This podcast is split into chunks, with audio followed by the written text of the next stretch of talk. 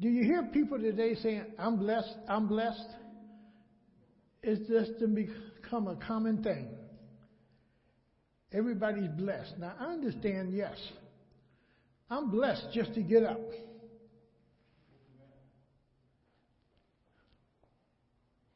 But to really see God bless you in your life is an amazing thing. Some people who tell me they're blessed, I say in my mind, Lord, don't give me those blessings. Because I know my God can do much better than that. Blessing is something that comes off of also a magical type word. Because it's something that takes place beyond your own ability. It's something that where God has to really intervene and God has to really do. And you're able to say, I've been blessed by the Lord. Now, the key to being blessed is obedience. God's blessing follows obedience. God's blessing follows obedience. It's strange that in the Christian world, we get a lot of things mixed up. Grace mercy, and blessings. We just run them all together. Yes, they are close. God's grace is just His unmerited favor that rests upon us, and we don't deserve it. God's mercy is giving us a lesser punishment than what we deserve. God's blessing is God interacting in our lives that we might achieve something or go beyond what we are capable of performing in and of ourselves. That God bless you with all that you have need of to accomplish a certain goal or task.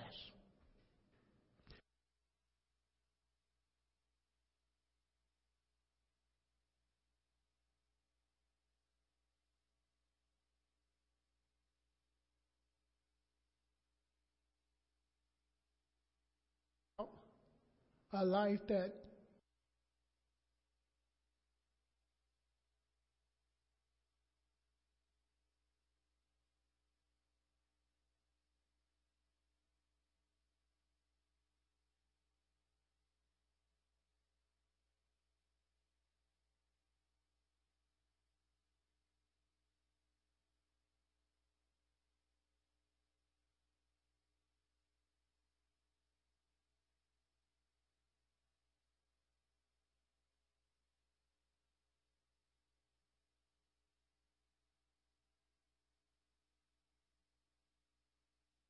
I wonder why are they in so much trouble? It seems like they're a magnet to trouble. Trouble just finds them. And they can never get ahead. They can never achieve. They can never accomplish what they are desiring to accomplish. And yet, Many of them, if you ask them, oh, I believe, but what you don't believe is this, is that God can intervene into your life and cause you to live a blessed life.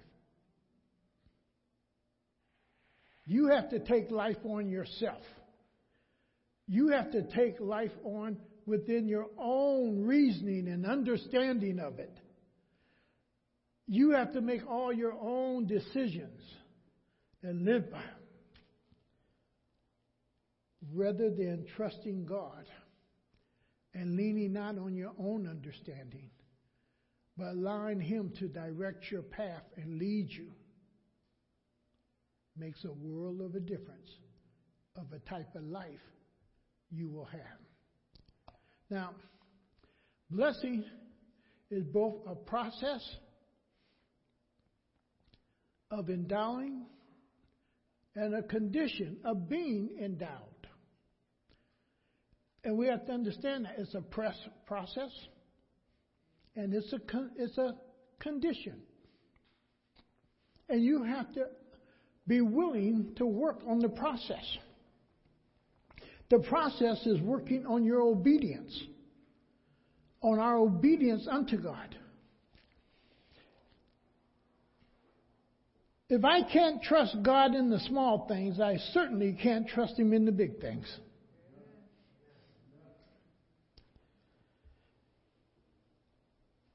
And God begins to work in us in the small things to see how we're going to respond.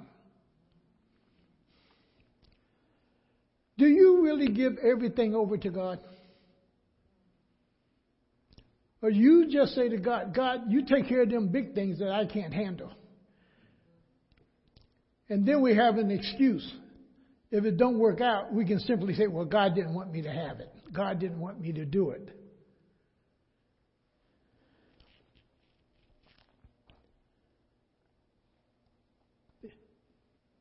blessed is favorably spoken of or praised. That's where we get our word eulogy from. Is to speak in a manner of praising someone's life. It is to speak words of kindness of someone's life. It is praising them for the life that they have lived. Number two, the word bless is to make happy. And catch this now. Free from the cares of this world and the worries of this world and the troubles of this world. Is to make happy. Those are the two meanings basically of the word bless in Old Testament and New Testament. To be favorably spoken of. And that's where you will find in Proverbs also that a good name is far better than riches and wealth. Hey. And then to just make one happy in this life. It would go along with what the Lord says that He's come that you may have life and have it what? abundantly.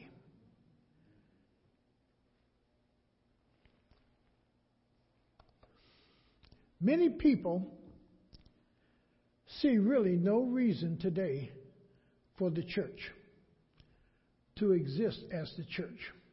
A lot of people would be very well satisfied if the church was just a big country club. we would load the church up if we had a, a golf thing right out in the back that as soon as service was over, everybody go hit the ball. Or we could jump in the swimming pool. Or we could go to the tennis court. And all them things by themselves, there, there's nothing really bad about those things. But in the church, it seemed like there are so many things competing against God's word to shut God's word down, and that should be the major reason in which you come to church. You don't come to church to find a girlfriend, boyfriend, or wife. Don't forget, the devil goes to church and you don't want to take him back home with you.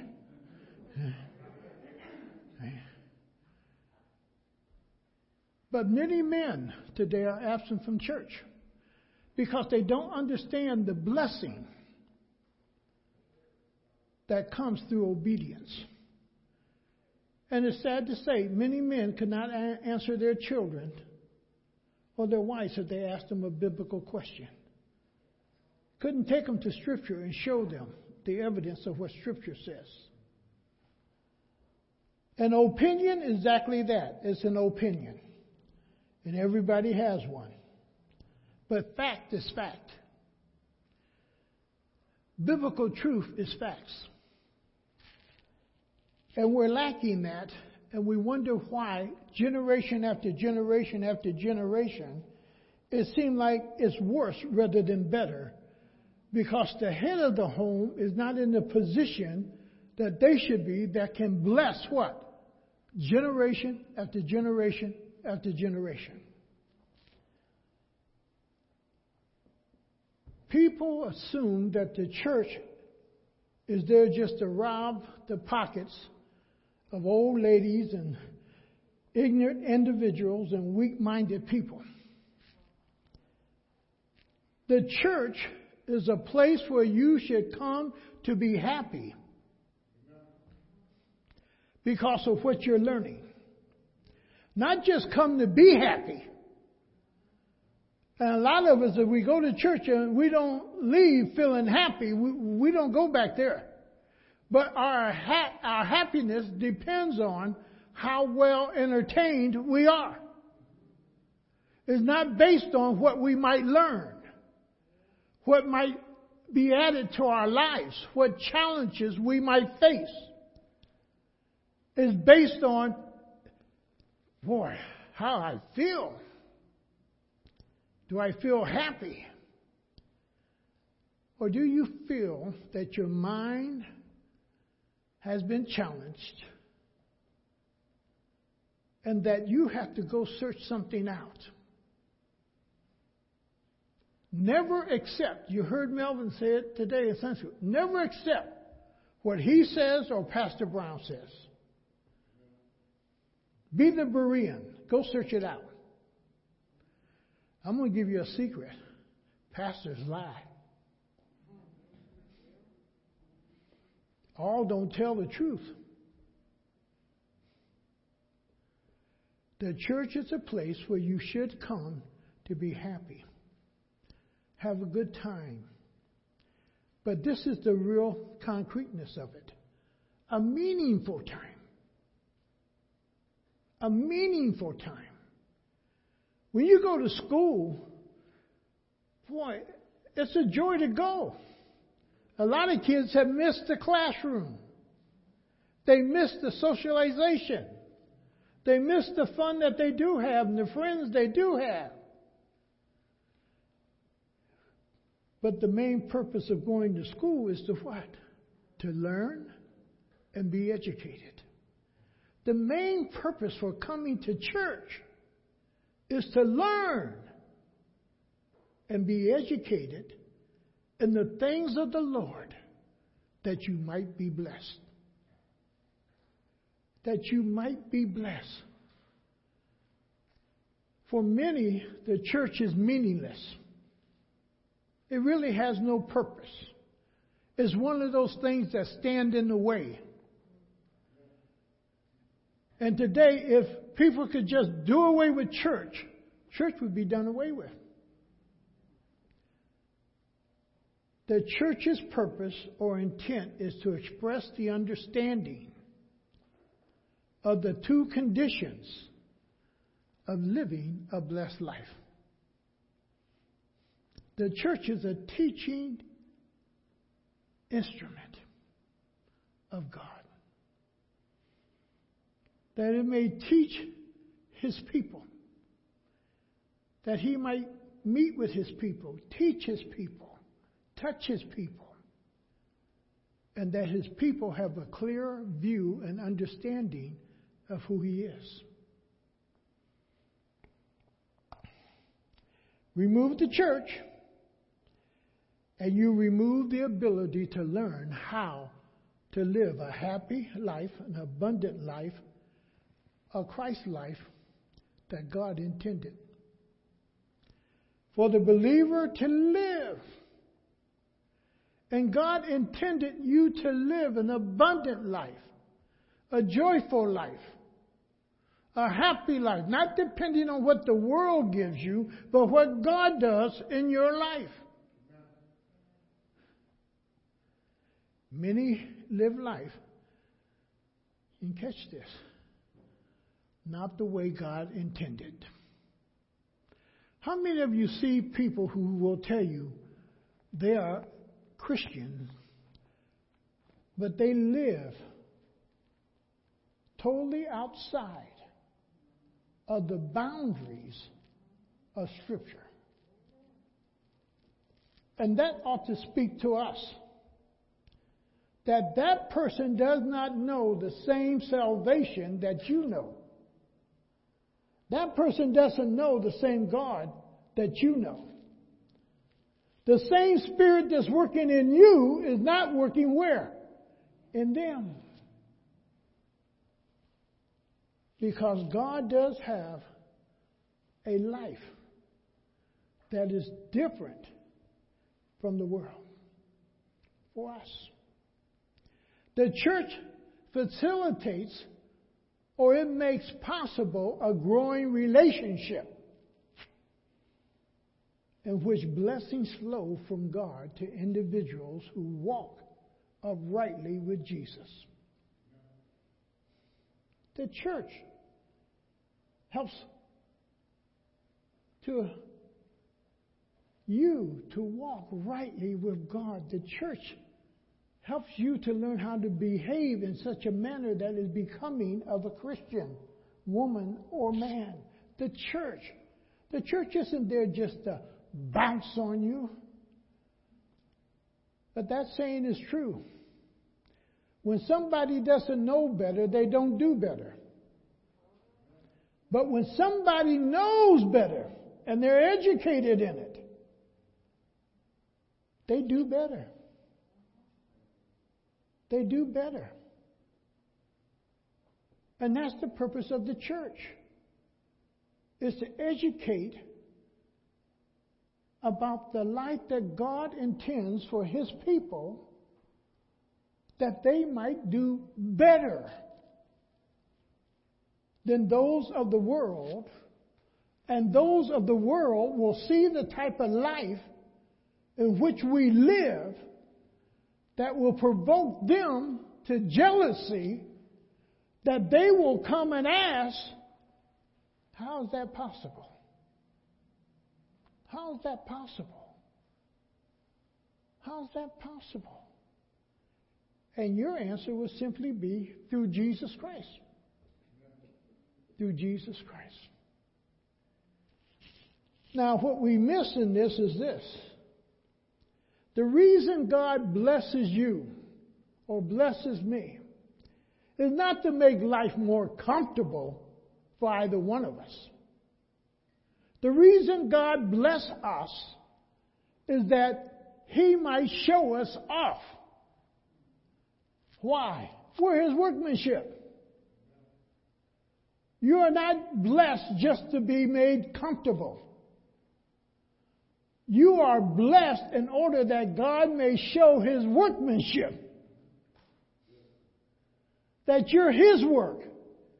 Your life is His work. Your life is what He has built. Your life is what He's put together. Your life is what He's made possible. Your life is what God has done by opening doors for you.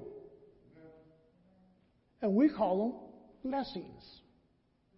We call them blessings, which they are. But it's also a work that God does that people might see what He has done in our lives in a very personal way. And in Ephesians 2.10 he says, we are His workmanship.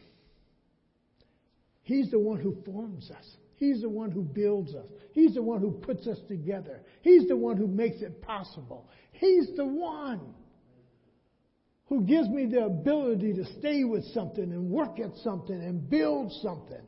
He's the one. He does it. Not me. We are all His workmanship. And because we're His workmanship, we're blessed.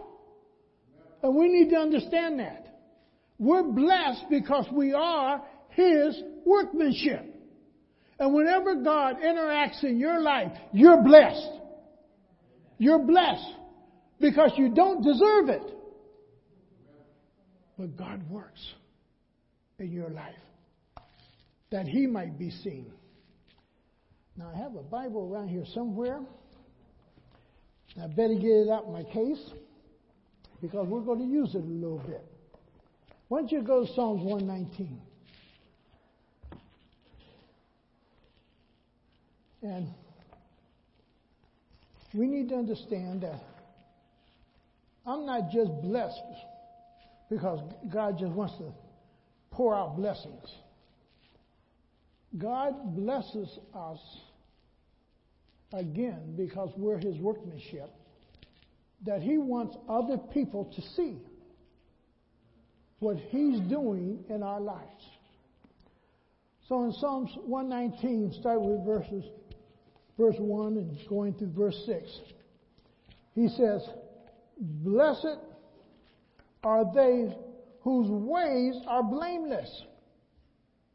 Whose ways are blameless. Now he's going to tell us how we're going to be blessed. Now, one of the questions I want to propose to you is this Is your life blameless?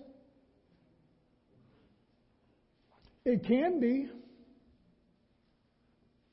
by just being obedient to God.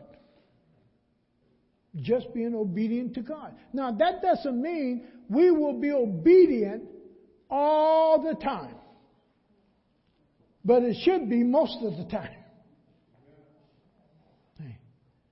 Pastor Brown struggles with that area of obedience also. We all do.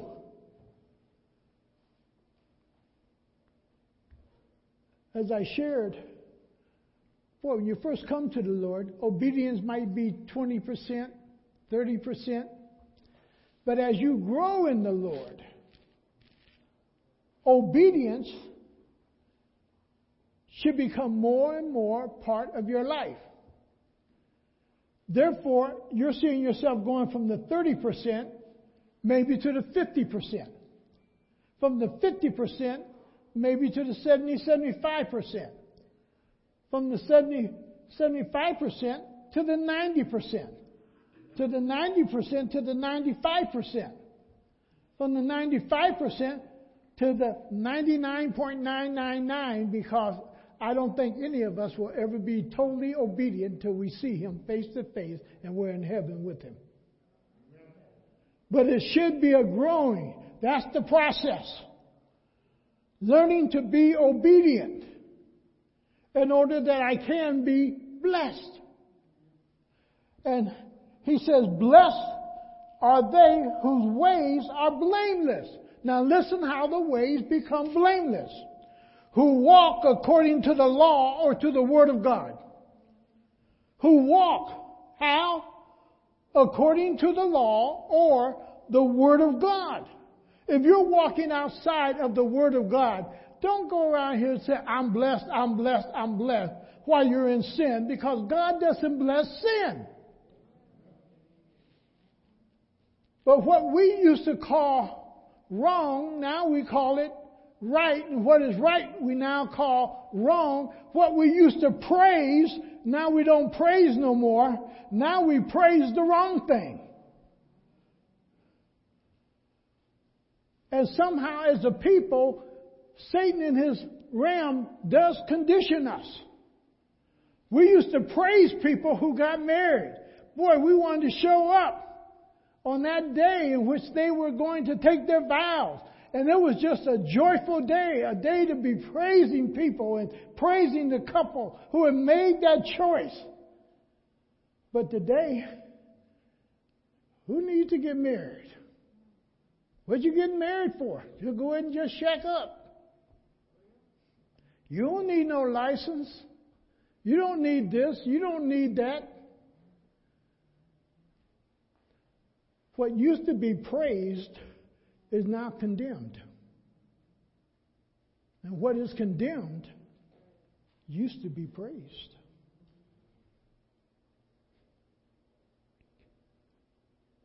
Watch and see what you either condemn or what you praise.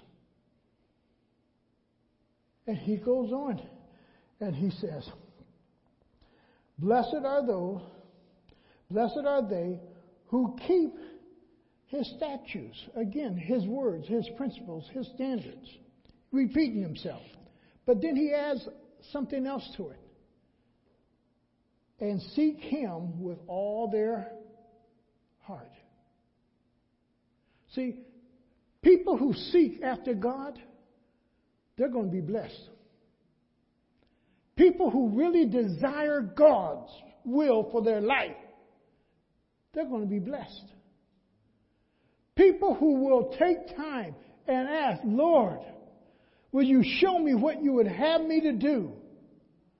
Would you, oh God, give me the right people in my life? Would you, oh God, open doors and close doors on my behalf? Would you, oh God, build a foundation up under me that is sure that as I stand on principle and righteousness, I'm not shaken? When you ask God to intercede into your life, you'll be blessed. You'll be blessed. And he says, when you seek him, when you keep his word and you seek him, you're going to be blessed. You're going to be blessed. And what a joy it is to be blessed by God. Because He's telling you here how to be blessed. He's telling you. And then He goes on down a little further. He says, They do nothing wrong. I wouldn't ask you to raise your hand if you have done nothing wrong this week. We've had some wrong thoughts, haven't we? We said some wrong words. we've done some wrong things, maybe, that we've had to say, Lord, forgive me.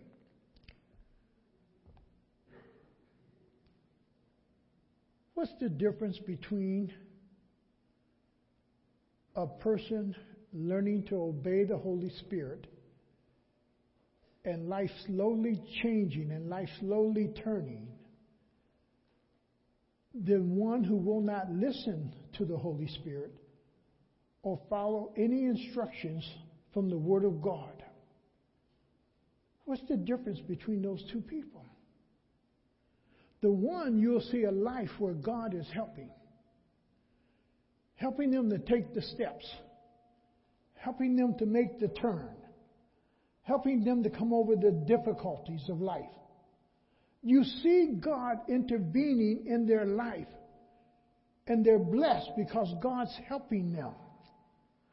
The other person, because of their stiff neckedness and have no desire for God to instruct them or to lead them or intervene into their life, they're stuck in that misery day after day after day after day. They're just stuck there. It's like a car that is stuck without extra help of pushing or pulling. It will not move out of that rut. It'll just spin its tires. And in life, sometimes that's all people are doing is spinning their tires, going nowhere. Life doesn't improve for them. Life doesn't get better for them. And they don't understand it. He says, they do nothing wrong. They walk in His ways. When you walk in the ways of God, you don't do wrong. When you walk in the ways of God, you won't do wrong. Now, here's another tidbit about why the church is important.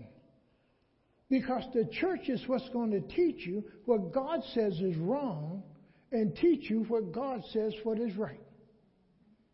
But if you're void of church or if you're void of the scripture, you're not going to know right from wrong.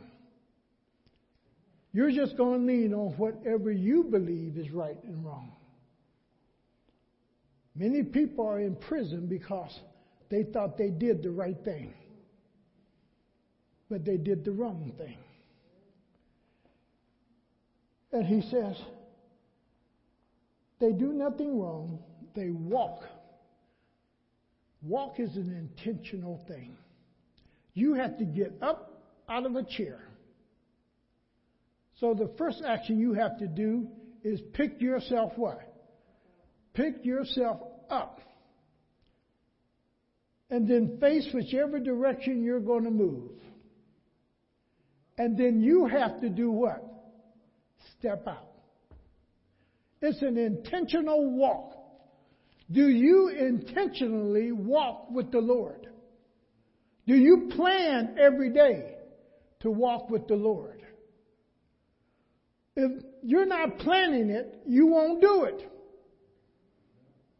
Remember that song we used to sing some? Order my steps. Uh-huh. He really does have to do that. He has to order our steps. And for the righteous person, he has to hold you up. Because the world's going to try to knock you down. Because you're showing forth a righteousness that they say is not necessary for life. He moves on a little further. And he says, Oh, that my ways were steadfast in obeying your decrees. Look at this. So he admits something. Oh, that my ways were steadfast. I'm not always what? Steadfast. I'm not always doing that. But oh, if my ways were. And he says, in obeying your decrees. And then verse 6 then I would not be put to what? Not, not, now. Today in our society, what has Satan taken away from us? Shame. You can go out here and you can do any type of sin and don't have any shame. It used to be that young people were shameful if they even hurt their name because they knew it was a reflection on who? the parents. Today, children have no shame about bringing shame to the family. We have no shame. And therefore, many Christians today have no shame in bringing shame to the Word of God or to God Himself. I'm just doing my thing. God understands me. I'm living life my way. God understands me. I'm just doing my thing. God understands me. God understands that you are disobedient. And many other people should understand that you are not living out the type of life that God would have you to live. I share that with my children, my grandchildren, and I just share it with people in general. You're not living the life God intended for you to live. Because there are certain things that God did not intend for us to do and then call it blessed. Go over to Psalms 94. Cover page of Psalms 94. Because, again, that process that has to take place, that condition that has to be there. So, in Psalms 94, verses 12 and 13. You don't have this underlined. It might be a good little area of time to underline this in here. He says, Blessed is the man you discipline. Blessed is the person that you correct. Guess what is so hard for people to accept today? Correction, correction or discipline. Sometimes I watch children with their parents it's hard for a child to take discipline from someone who loves them. You think that child would say, Boy, thanks, mom, thanks, dad, for correcting me and helping me. And somehow there rises up something on the inside that wants to stiffen up. You go to the daycare now and you try to, even with a two year old, see how stiff they get when you correct them. Satan has started with an early age. Don't have to be in the teens. He has started these kids off early, rebelling and rejecting any type of correction or instructions. And the scripture says, Blessed is the man you discipline. Why? Because God now is teaching him how to do what is right. God's teaching him what is right. That's a blessing. That's a blessing to learn that. And he, he goes on, he says, The man you teach, the man you what? Teach. The pride of men will not allow them to be taught. The pride of men will not allow them to be taught. Keep your finger here. Go with me to Matthew 19. Matthew 19. Because there's a question that is asked.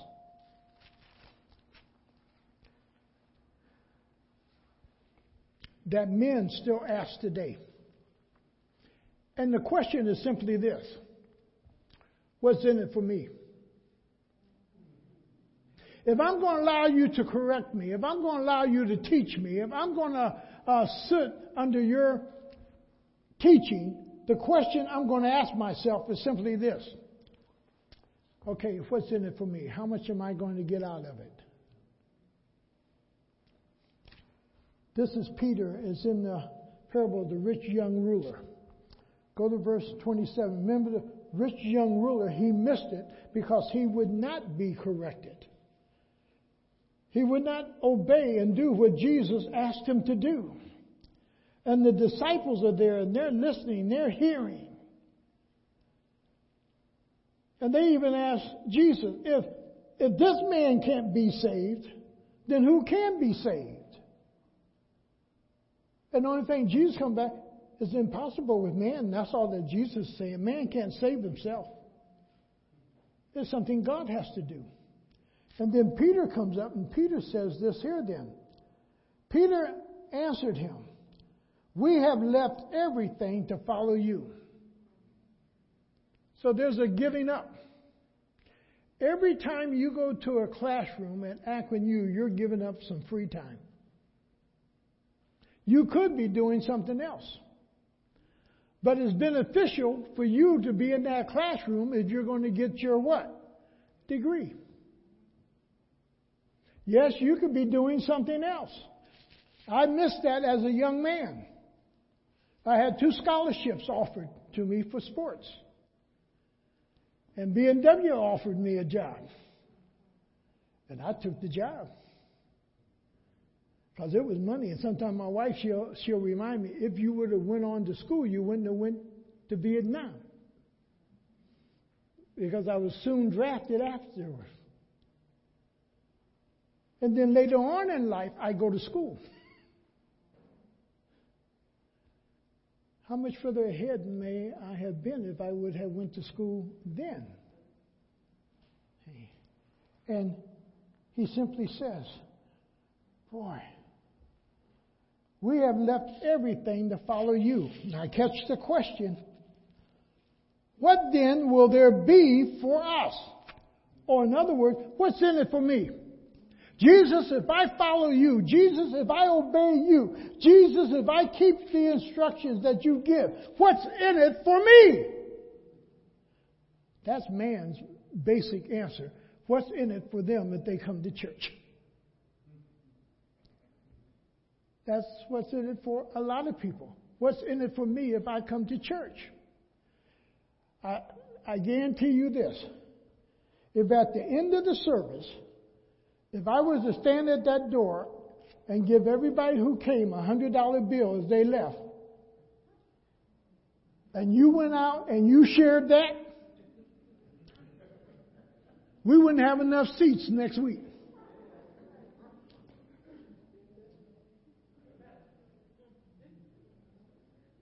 Because the question is, what's in it for me? And they don't see the value. And this is why our young people miss it. They don't see the value of education or learning. They want a good job, they want to make good money, but it takes preparation and opportunity to be successful. Sometimes opportunity comes, but preparation has not taken place. When you are prepared, you have to wait then for what? The opportunity. Success then is there. Go back to Psalm 94. Get into verse 13 with me. Because, see, the correction comes by God's teaching. The church offers God's teaching teaching about your finances, teaching about your marriage, teaching about your children, teaching about your employment, teaching about everyday life. And he says, the man you teach from your law, from the Word of God. Then 13, you grant him, now look, listen to what it grants. See, this is the blessing that oftentimes we miss.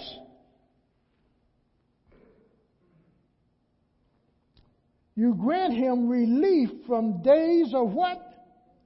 Trouble. If you learn God's ways, if you learn God's principles, you learn God's standards, and you live them out, they just can't be head knowledge. They have to be something that's put into everyday practice. He says it will keep you from trouble. Now, somebody gonna say, I got trouble every day you face trouble differently. You see trouble differently. And God relieves you of that trouble. Job said in Job 14 that man is born into trouble. A man who's born of a woman has troubles what? All his days. But here now, the scripture says God relieves you of the troubles if you walk in his ways. He relieves you of it. It's not that you're not going to have trouble. You don't have to carry it by yourself. And God guides you through it.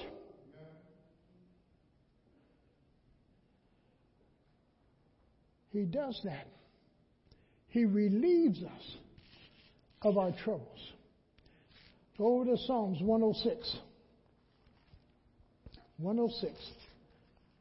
We're getting closer to the end. Psalm 106, verses 3 through 5. Again, process, condition.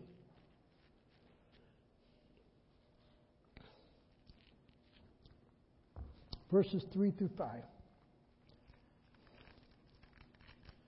Blessed are they who maintain justice, who constantly do what is right. Who what? Constantly do what is right. Blessed is the person who sometimes do what is right. Blessed is the person who might do what is right. Blessed is the person who constantly it becomes a way of what? A way of life. It becomes a way in which you live to do the right thing. To do right is always your first thought, not your second. Not your second. it's automatically something said, this is what you need to do, and you do it.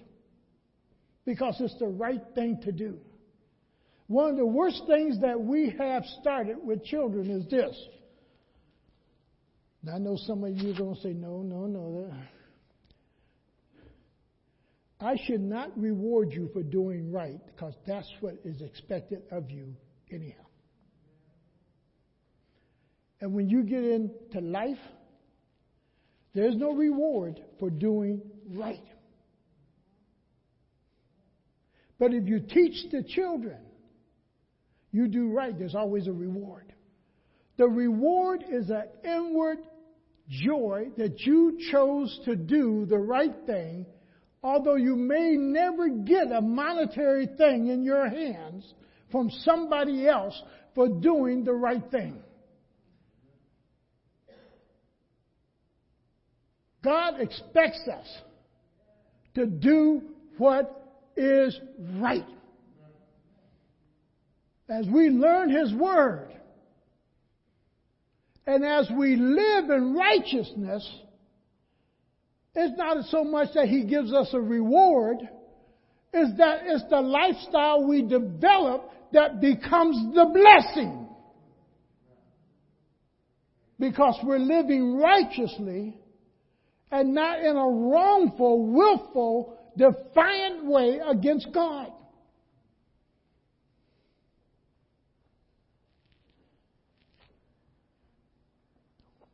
Blessed are they who maintain justice or do what is right again, who constantly do what is right. Remember, now catch what he's saying here. Remember me, O Lord. Look what the psalmist asked now. Remember me, O Lord, when you show what? Favor to your people. To who? Your people. Once you read what is not being said, God doesn't show favor to those who are not what? His people. That doesn't mean he's not merciful to them. Because he allows it to rain on the just and what? Unjust. He allows the just and the unjust to breathe the air that he provides. But his favor is on his people that they might shine. Show favor to your people. Come to my aid when you save them, that I may enjoy the prosperity, that he might enjoy what? The prosperity of being what? One of God's people. The prosperity of being one of God's people, of your chosen ones that I may share in the joy of your nation and inherit in giving praise. Boy, how good. Proverbs 8, get ready to write a couple of tidbits down because they are so important here that they define life for us in a sense. Proverbs 8, 32 through 36. Now, if you read the first part it's talking about wisdom. But he personifies wisdom by making wisdom into a person. like. So he speaks of wisdom as a individual, as a person. But the wisdom is God's wisdom. The wisdom is God's wisdom. That we are to get God's wisdom. You gain God's wisdom through this. You get to know God through this. The more you're in this, the more you are dying to self and becoming alive to Jesus. And what I want you to see is that there's five things here that will change your life. if you take them seriously. So in verse 32, he says, let me get these eyes focused. Now then, my son, listen. Listen. Sometimes just do a study for yourself on the word listen through the Bible. Because God's people don't listen very well. Have you ever asked your child, Are you hard of hearing? You didn't hear me? Remember, God's saying that to you too. He's saying it to me. And He says, Listen. Listen. Now then, my son, listen to me. Look at what follows if you're listening. Blessed are those who keep my ways. Blessed are those who keep my ways. Listen. Again, he, he, he says it. Listen to my instructions and be wise. Do not what? Ignore it. How many people today ignore God's word altogether? Especially men. And we wonder why women are more scholarly than men sometimes. And why they know more about the Bible than men. And men just need to step up and spend time in it. Men just need to step up and be willing to learn and to listen to God. But the man who says, I'm not going to church is simply this they're saying, God's not going to be over me. God's not going to rule my family. God's not going to rule me. God's not going to rule my children. And that's where the pride, where the humbling has to take place. It took me a long time to humble under God's hand. I didn't always walk with the Lord. I didn't always live for the Lord. Elaine and I, as I've told some of you, we was on our way to divorce court. But the thing is this here. God got hold of me through a couple of men.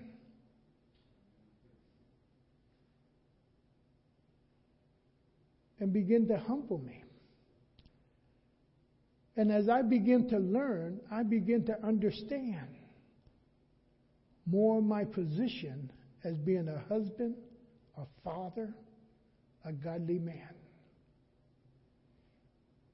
And that's me now surrendering to an authority that's above me.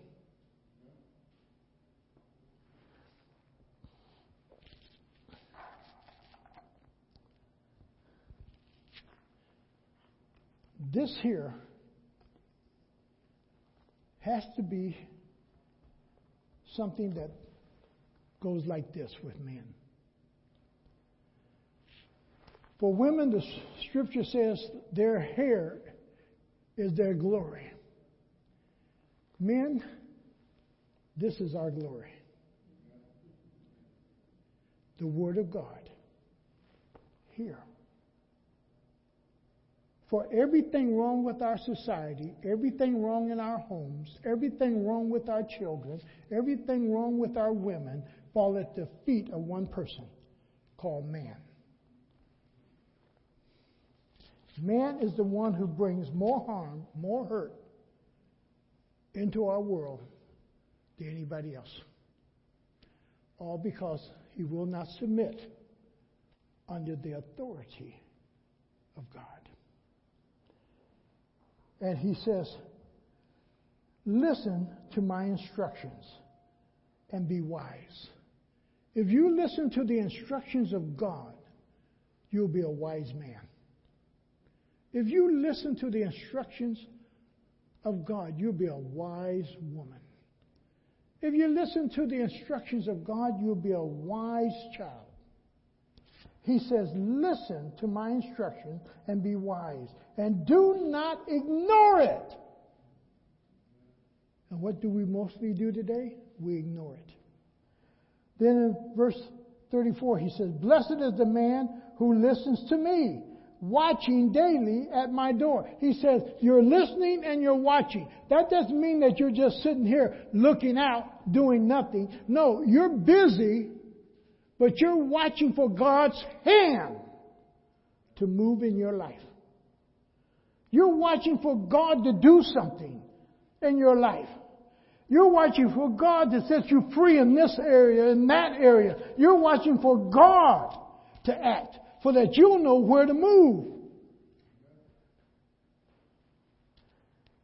And then he goes just a little bit further. For whoever finds me finds life. Whoever finds God's wisdom, God's instructions, God's teaching, they find real life. They find life abundantly. They find the joy of life they really find life. And he says, and receives favor from the Lord. I receive favors from the Lord, blessings from the Lord. Now, put verse 36 to heart, but this is where the challenge comes in. Watch people. Watch people and study people. See if God is blessing or cursing. See if they're hurting themselves or if God's protecting them and lifting them up. If God's advancing them or God's holding them still. Study people. If you really look at people and the lives of people, you'll see if God is really working in their lives. You'll see how much trouble they have. And you'll look and say, I'm blessed. I'm blessed. Because that trouble could be who? Your trouble. But I'm blessed. I'm blessed. And he says, but whoever fails to find them harms himself does what? Harms himself. Now, we're so used to this blame game, we always blame somebody else for my failures.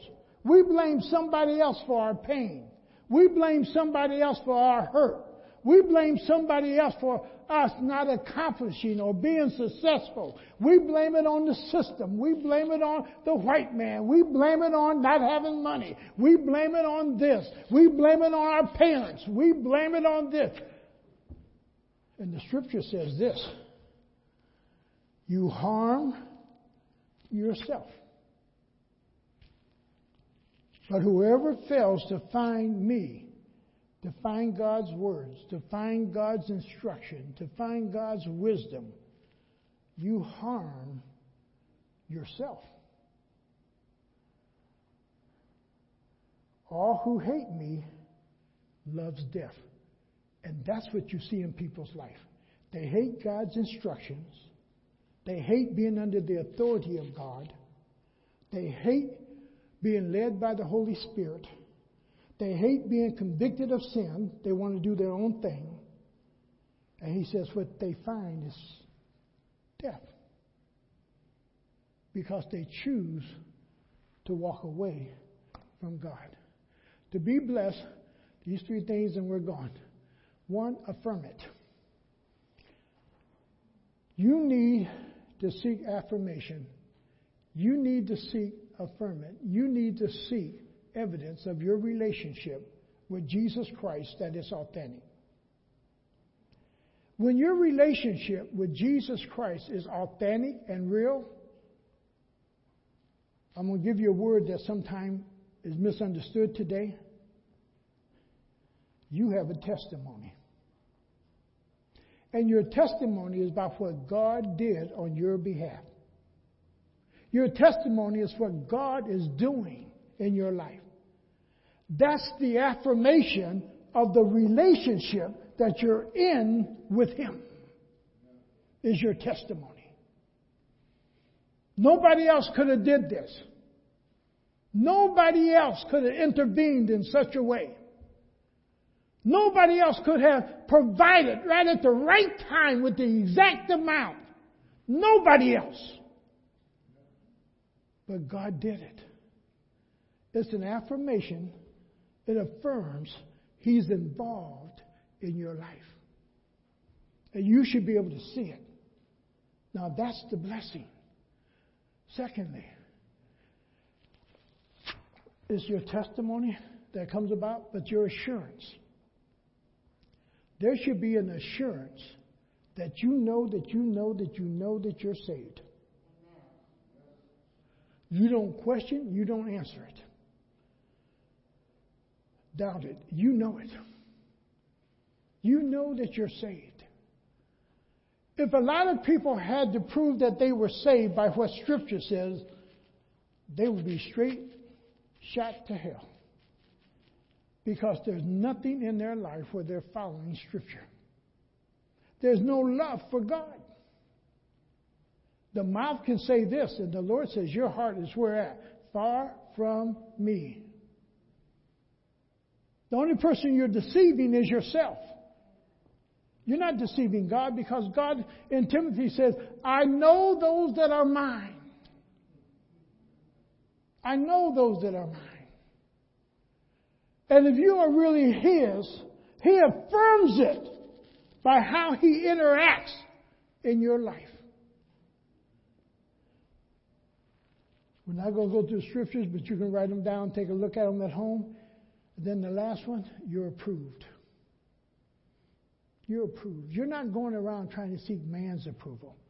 When you have God's approval, you never need man's approval.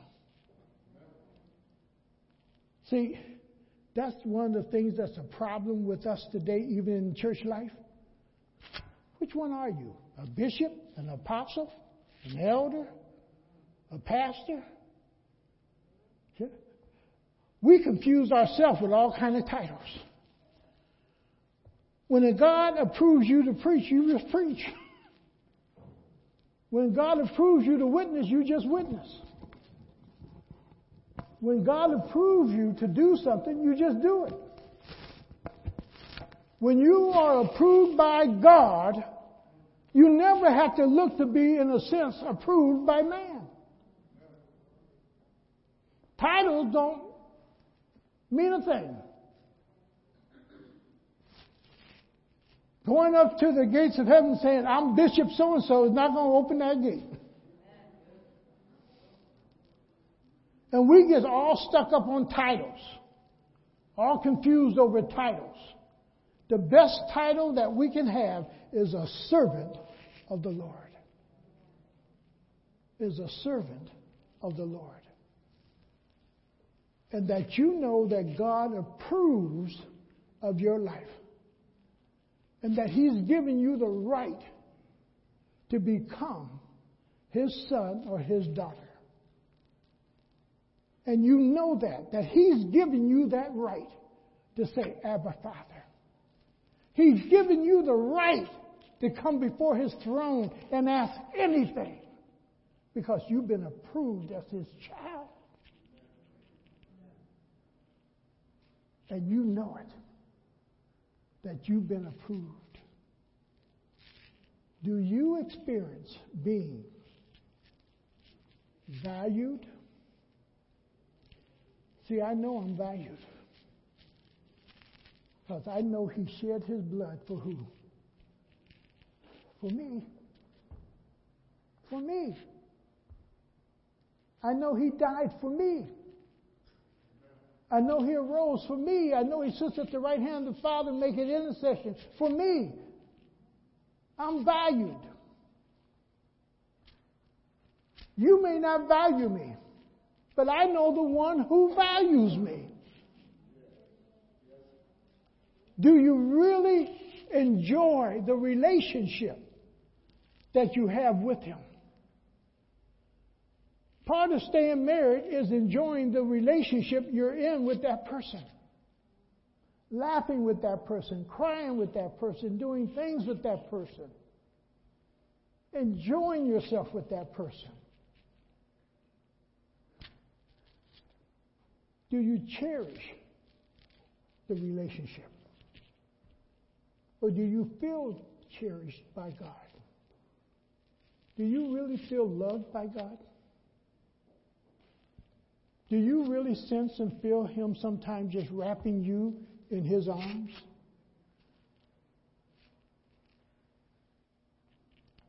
See, you're the one who has to affirm. You're the one that has to reassure you. And you're the one that has to know that you've been approved and accepted as a child of God. And in all that, you can truly say, I'm blessed. I'm blessed. Because I understand I'm not worthy of it. I'm blessed. Father, we thank you and praise you, Lord, for ministering to us through your words. Would you help us, Lord, to become a people who desires your correction, that we desire your instructions, we desire your teaching in our lives. And that, Lord, we would be a people who want to walk in all of your ways, not in just the ones that we accept, but in all of them, Lord, because we know that they're good for us. And Father, would you help us to be a people who shine, who shine for your glory, who live for you, O oh God and that other people, Lord, not so much that we give testimony that we're blessed, but other people will be able to say, She's blessed. He's blessed by how they see each of us live. That they know is not from our own power, our own strength, but that it comes from you. That you have blessed us that you have built a life that is far beyond what we ourselves could have ever built for ourselves. Would you do it, Lord? And we'll give you praise in Jesus' name. Amen.